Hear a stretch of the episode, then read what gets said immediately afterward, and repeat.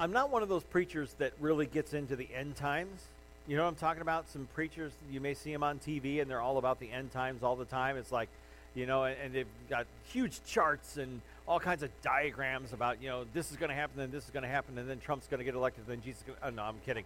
Totally kidding. Shame, shame on me. That was bad. That was bad. That was bad. Sorry, sorry. Well, do over. Um, but no, no. Uh, so they I, seriously, it's like you, will see preachers and stuff that get all excited about the end times, and and and and, and I'm not one of those guys. I, I mean, I'm I'm I'm all for it. I, I'm not I'm not like premillennial or postmillennial. I'm pro-millennial. I'm 100% for the thousand year reign of Christ, whatever that is. But i I mean, when it comes to the end times and stuff, I, I just really I don't get into it. I, in fact, I, I know how the book ends. Or I've read Revelation. I know how the book ends. Jesus wins. I mean, that's all I got to know. That's all I got to know. I, I, can, I, can, I can sum up the book of Revelation in four words. What? Oh, yeah, four words. Jesus wins, stay faithful. That's what the whole book is about. And no matter what, no matter what happens, no matter who, who comes on the scene, no matter what kind of persecution may break out, Jesus wins, stay faithful to him. What the whole, I mean, I'll save you millions of dollars. Because you can buy millions of dollars worth of books on Revelation and, and it, they're all going to tell you the same thing Jesus wins, stay faithful. That's what it's all about. So today we're going to continue on in our series uh, through the book of Mark. And in Mark chapter 13, Jesus starts talking about things like the end times. And so we're going to talk about that today for about the next 25 minutes or so. And uh, we're going to talk about how, uh, what are going to be the signs of Jesus' return. Now, if you haven't been here before, if this is your first time or you haven't been here in a while, We've been studying the book of Mark on Sunday mornings and Saturday nights on uh, every weekend since the beginning of the year, uh, and we're almost to the end. We've got three weeks to go uh, until uh, Easter weekend. Now, just so you're aware, we have five services for Easter weekend this year. There is a Saturday night, two Saturday night services at four o'clock and five thirty, and then Sunday morning we have an eight o'clock early service, a nine thirty, and an eleven o'clock service. And I'm going to give you, I'm going to give you a little clue. I'm going to hint you in on something here before the 8 o'clock service, at 7.15, we're going to serve breakfast. So, uh, yeah, I know, right? So if you show up early for the 8 o'clock service, you can have breakfast with us. Now,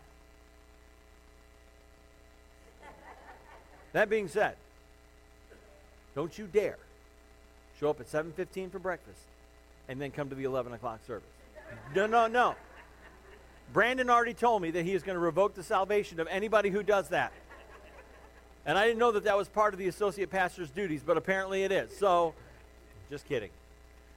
But in, all seriousness, yeah, we're going to have breakfast from 7.15 to 7.45 for all the 8 o'clock folks. So come early, grab, some breakfast, and let's worship early together. And, uh, and then uh, we'll open up space for people at 9.30 and 11 too. Um, so that's what's going on with Easter weekend. And then after Easter weekend, we're going to start a new series called This Is Us and it's all about who we are as a church and our core values and the things that we value here. And so if you're interested in learning a little bit more about GFCC and the things that we value, I encourage you to come back for This Is Us uh, after we study, the, after we finish up the book of Mark. So uh, that's where we're going over the next uh, couple of weeks, uh, next several weeks. Um, uh, but for today, we're in Mark chapter 13. Uh, if you brought a Bible, grab it and turn to Mark 13. If you didn't bring a Bible, you can grab one out of the chair in front of you it's on page 825 of that Bible, uh, or you can follow along on the GFCC app. If you haven't gotten the app yet, search for GFCC in your app store, whether it's iTunes or Google Play. Uh, you can download the church app and you can follow along uh, with the Bible verses, as well as you can fill in some blanks toward the end of the message. Uh, and the app is a great way to keep up to date with what's going on here. There's a calendar on there, and you can give online through your app. It's, it's a great uh, tool to have to keep up to date with what's going on here at the GFCC. Um, so in Mark 13, we're going to actually do something today that we haven't done yet throughout the book of Mark, and we're pretty much going to read the entire chapter. It's one of the shorter chapters in the book of Mark. It's only 37 verses, and we're going to read about 20, uh, or about 33 of them today, because it's all Jesus teaching about the signs of his return. And I don't want to miss a thing, and I don't want to paraphrase it. I, I want to get it straight from Jesus' mouth. Uh, in, in the very beginning, in the first four verses, of Mark 13, uh, Jesus and his disciples are getting ready to leave Jerusalem. This is Wednesday of the last week of Jesus' life. And so they're getting ready to leave Jerusalem. And as they're leaving, Jesus' disciples take note of the size and the, the beauty of the buildings in Jerusalem. By all accounts, Herod's temple uh, in Jerusalem was one of the most beautiful buildings in antiquity, and it was huge. It covered 35 acres. It was a monstrously large building. It was huge. And it had gigantic stones, and in between the stones were, were gold inlays. Uh, I mean, it was beautiful and it was valuable, and, and it was enormous. And the disciples are, are taking notice of it, and they said, What marvelous buildings, what, what beautiful architecture. And Jesus says, I tell you the truth, there's coming a day when not one stone will be left turned on another, when not one stone will be left on another. This, all of this is going to be gone. And the disciples are confused by this, and as they leave Jerusalem, they go up to the Mount of Olives. They're about a, a mile outside of Jerusalem. Four of his disciples, Peter, Andrew, James, and John, come to him and ask him, Lord, what will be the sign of these things? Uh, how do we know when these things are going to happen? And this is how Jesus responds. We're going to read the rest of the chapter here in little pieces. Uh, look at verse 5. Jesus said to them, Watch out that no one deceives you. Now, time out real quick.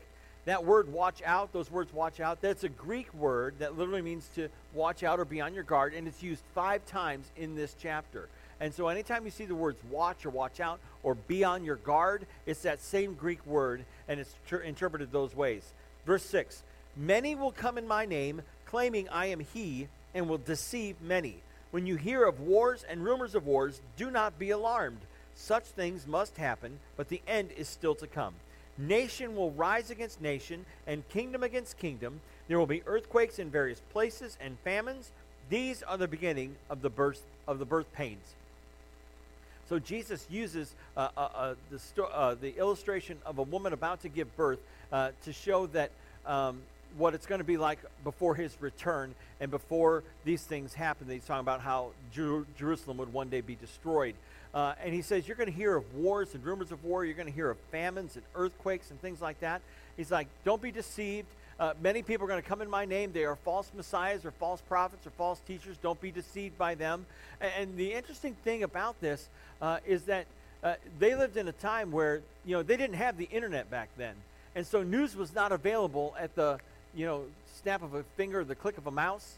Um, they didn't see that kind of, they didn't have that kind of information. It would take sometimes weeks or months or even years for someone to hear about a war in another location, another part of the world, or a famine in another part of the world. It, it, I mean, they just didn't have that kind of information availability. And, and so Jesus says, you know, these things are going to happen. And, and you're going to hear of these things. Don't be alarmed by them and don't be deceived by them the end is going to, it's just a sign that the end is coming. Verses 9 through 13.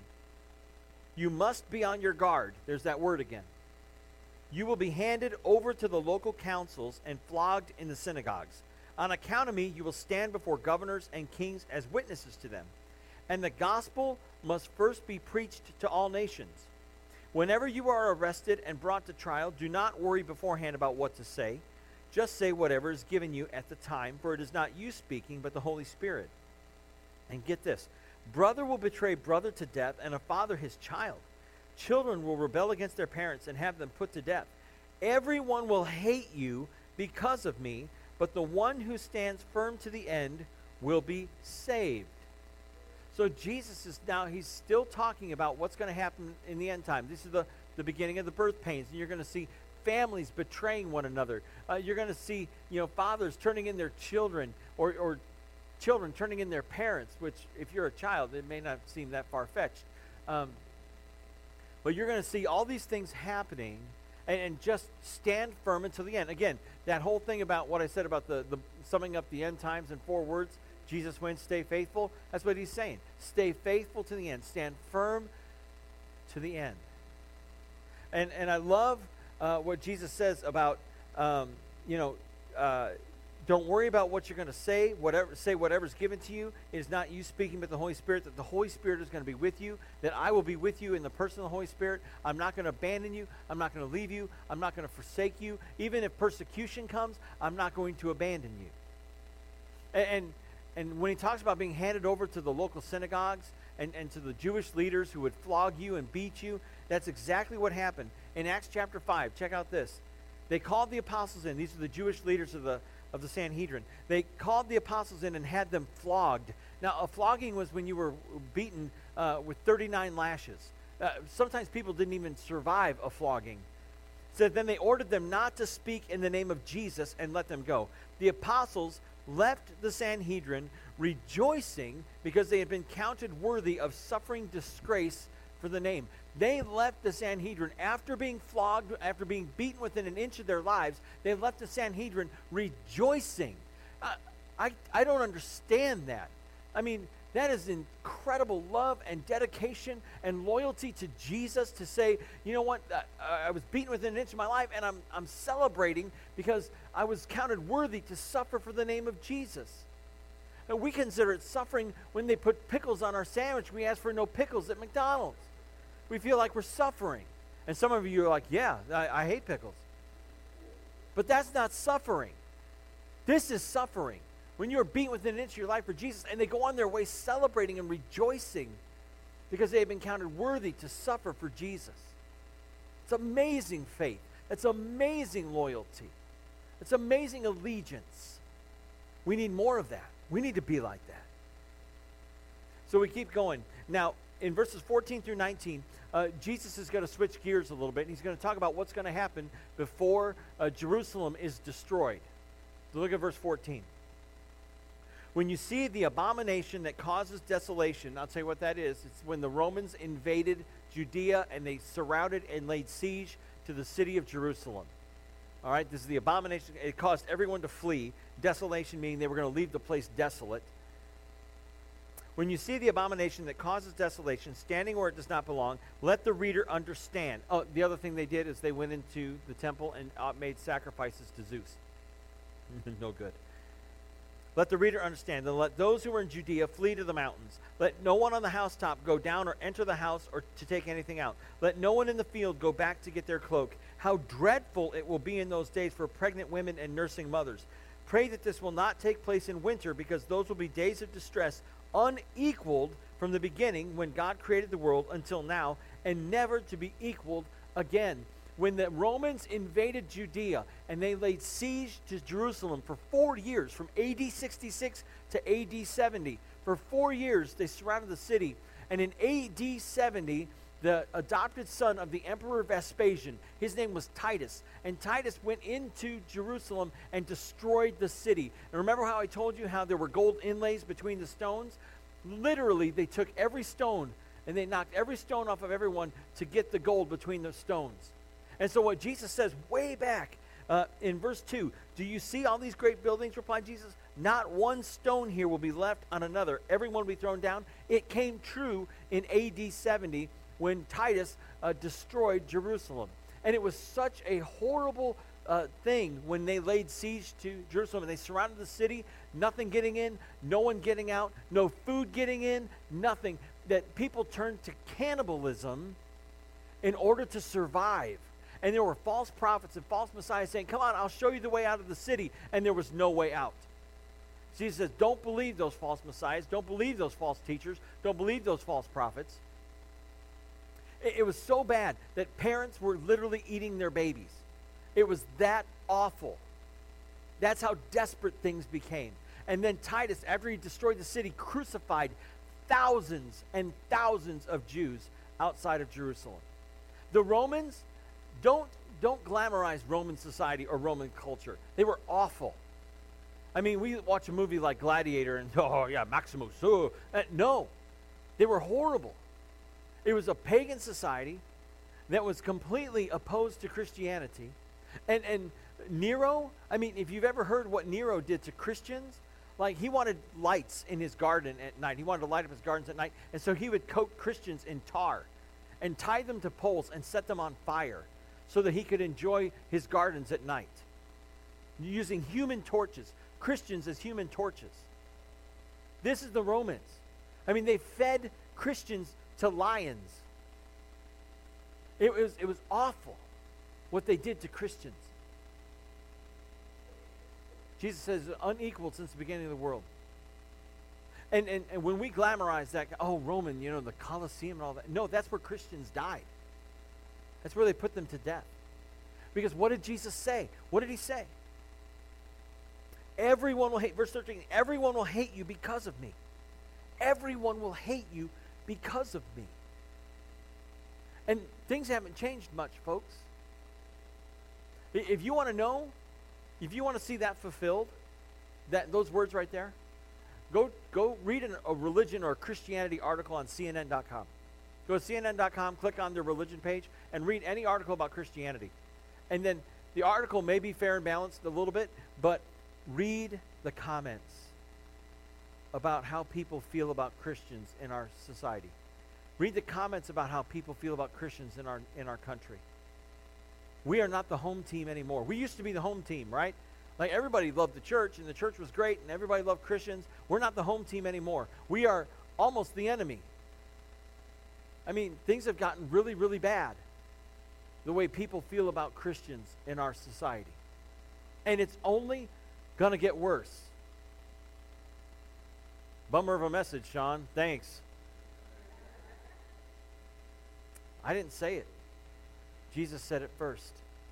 Jesus said it first. Everyone will what? Hate you because of me. And so I'm just telling you right now, persecution comes, don't be surprised. Oh, but we have freedom of religion. For now. You know, for now. We don't know what's going to happen. We don't know. But we know this everyone will hate, hate you because of me, Jesus said. Everyone. It's terrifying. Verse 20. If the Lord had not cut short those days, again, this is the destruction of Jerusalem, no one would survive. But for the sake of the elect, whom he has chosen, he has shortened them. At that time, if anyone says to you, Look, here's the Messiah, or Look, there he is, do not believe it. For false messiahs and false prophets will appear and perform signs and wonders to deceive, if possible, even the elect. So be on your guard. I have told you everything ahead of time. Jesus is telling us this is what's going to happen. Be on your guard. Verses 24 and 25. But in those days, following that distress, now he's switching gears again. He's talking about the end times, and he's going to point to some celestial signs that are going to happen. He says, The sun will be darkened, and the moon will not give its light. The stars will fall from the sky, and the heavenly bodies will be shaken. And he's pointing to prophecies, Old Testament prophecies that talked about these things. Uh, prophecies from like Joel and Amos and Isaiah and Ezekiel, and they talked about these dreadful signs and the dreadful day of the Lord that was coming and the signs that would be in the heavens and the skies. He's like, You're going to see these things. Just be prepared. Know the signs. We'll talk about that in just a second. Verse 26 At that time, people will see the Son of Man coming in clouds with great power and glory, and he will send his angels and gather his elect from the four winds, from the ends of the earth to the ends of the heavens. Now, when he talks about this idea of the Son of Man, he's talking, uh, he's referring to an Old Testament prophecy from the book of Daniel. And in Daniel chapter 7, verses 13 and 14, Daniel wrote this In my vision at night I looked, and there before me was one like a son of man. Now, in other words, he's talking about a human being. And this is Jesus' favorite way to describe himself as one like a son of man. And when he talks about the son of man, he's, he's referring back to Daniel 7. There was one like a son of man coming with the clouds of heaven. He approached the Ancient of Days, that's God the Father, and was led into his presence. He, the Son of Man, was given authority, glory, and sovereign power. All nations and peoples of every language worshiped him. His dominion is an everlasting dominion that will not pass away, and his kingdom is one that will never be destroyed. And so he's talking about himself. When Jesus refers to himself as the Son of Man, he's pointing back to Daniel chapter 7. That this is Jesus that Daniel sees being led into the presence of God, and every nation and every tribe and every tongue and every people group bowing before Jesus and worshiping him as the Son of God, as the, the ruler of the universe. Everyone will worship Jesus because he's Jesus, he's the Son of God. And, and so when Jesus comes back, says, Every eye will see him. Everyone's going to see Jesus coming on the clouds. And I'm here to tell you, there, I, I don't believe in a secret rapture that, like, all of a sudden all the Christians are just going to disappear you know, no, what Jesus says, you know, on the planes, you know, anybody read the Left Behind books? I read them all.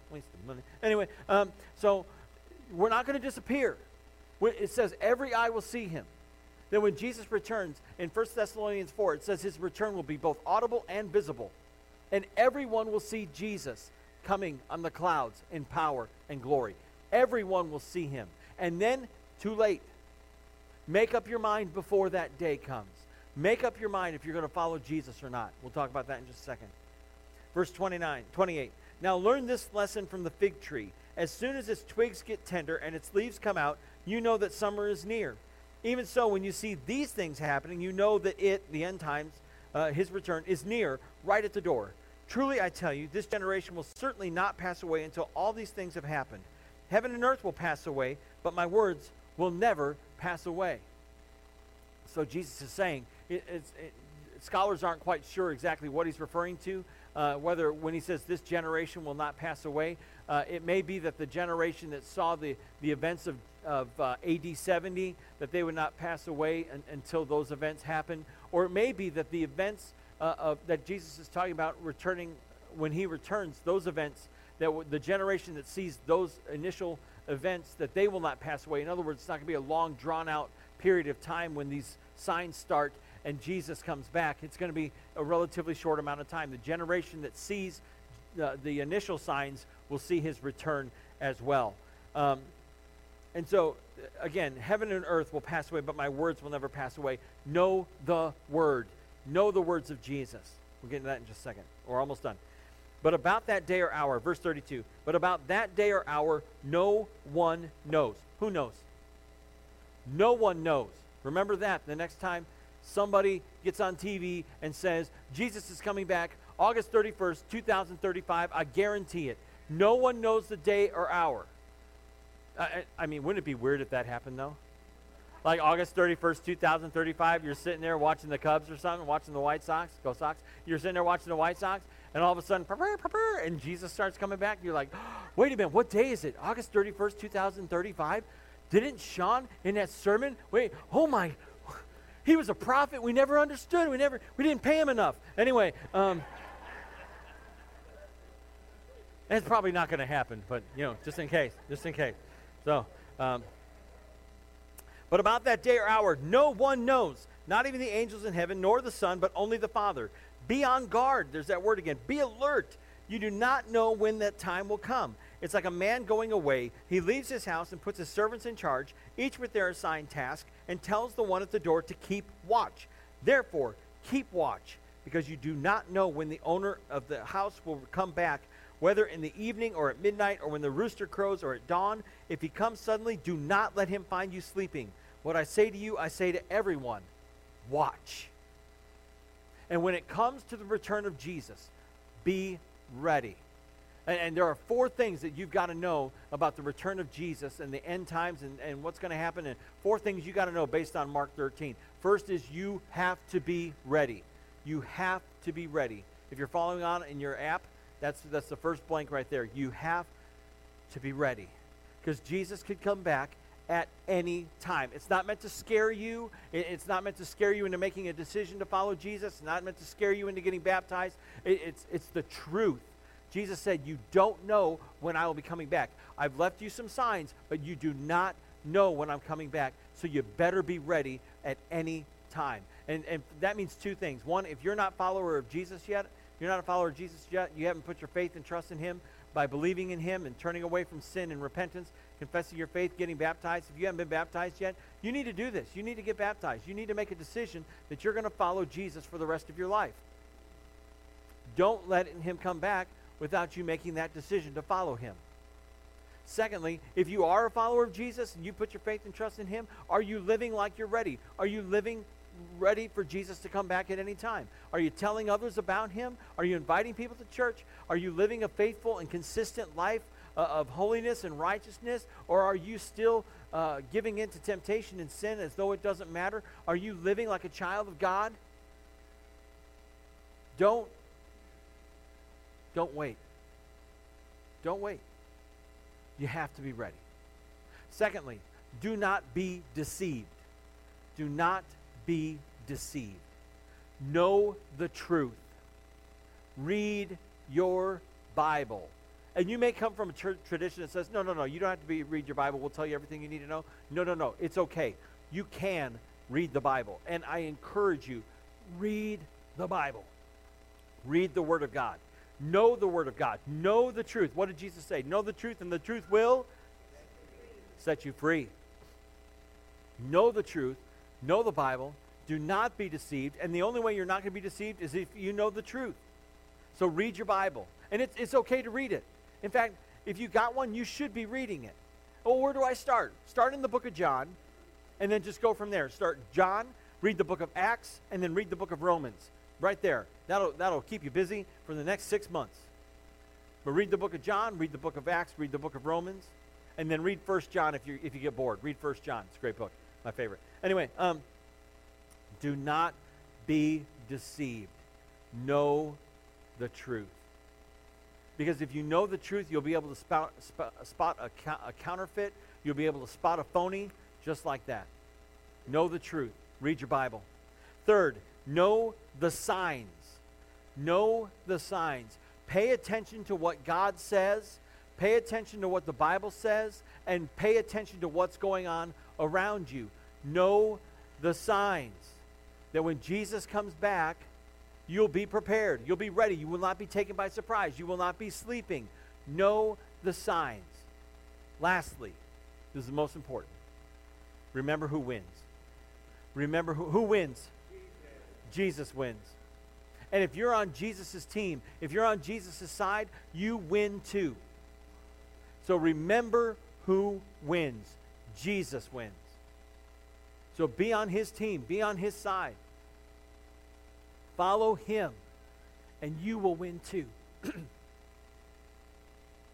when it comes to this whole thing about the end times, you know, it can be real tempting to try and figure out when is this going to happen? When is that going to happen? And, what does this sign mean? And what does this imagery mean? You got to know, all you got to know is Jesus wins. Jesus wins. So stay faithful to him. Stay on his team. And, and persecution may come, stay faithful. Hardships may come, stay faithful. Difficulties in life, the attack of the enemy, stay faithful to Jesus. Because Jesus always wins.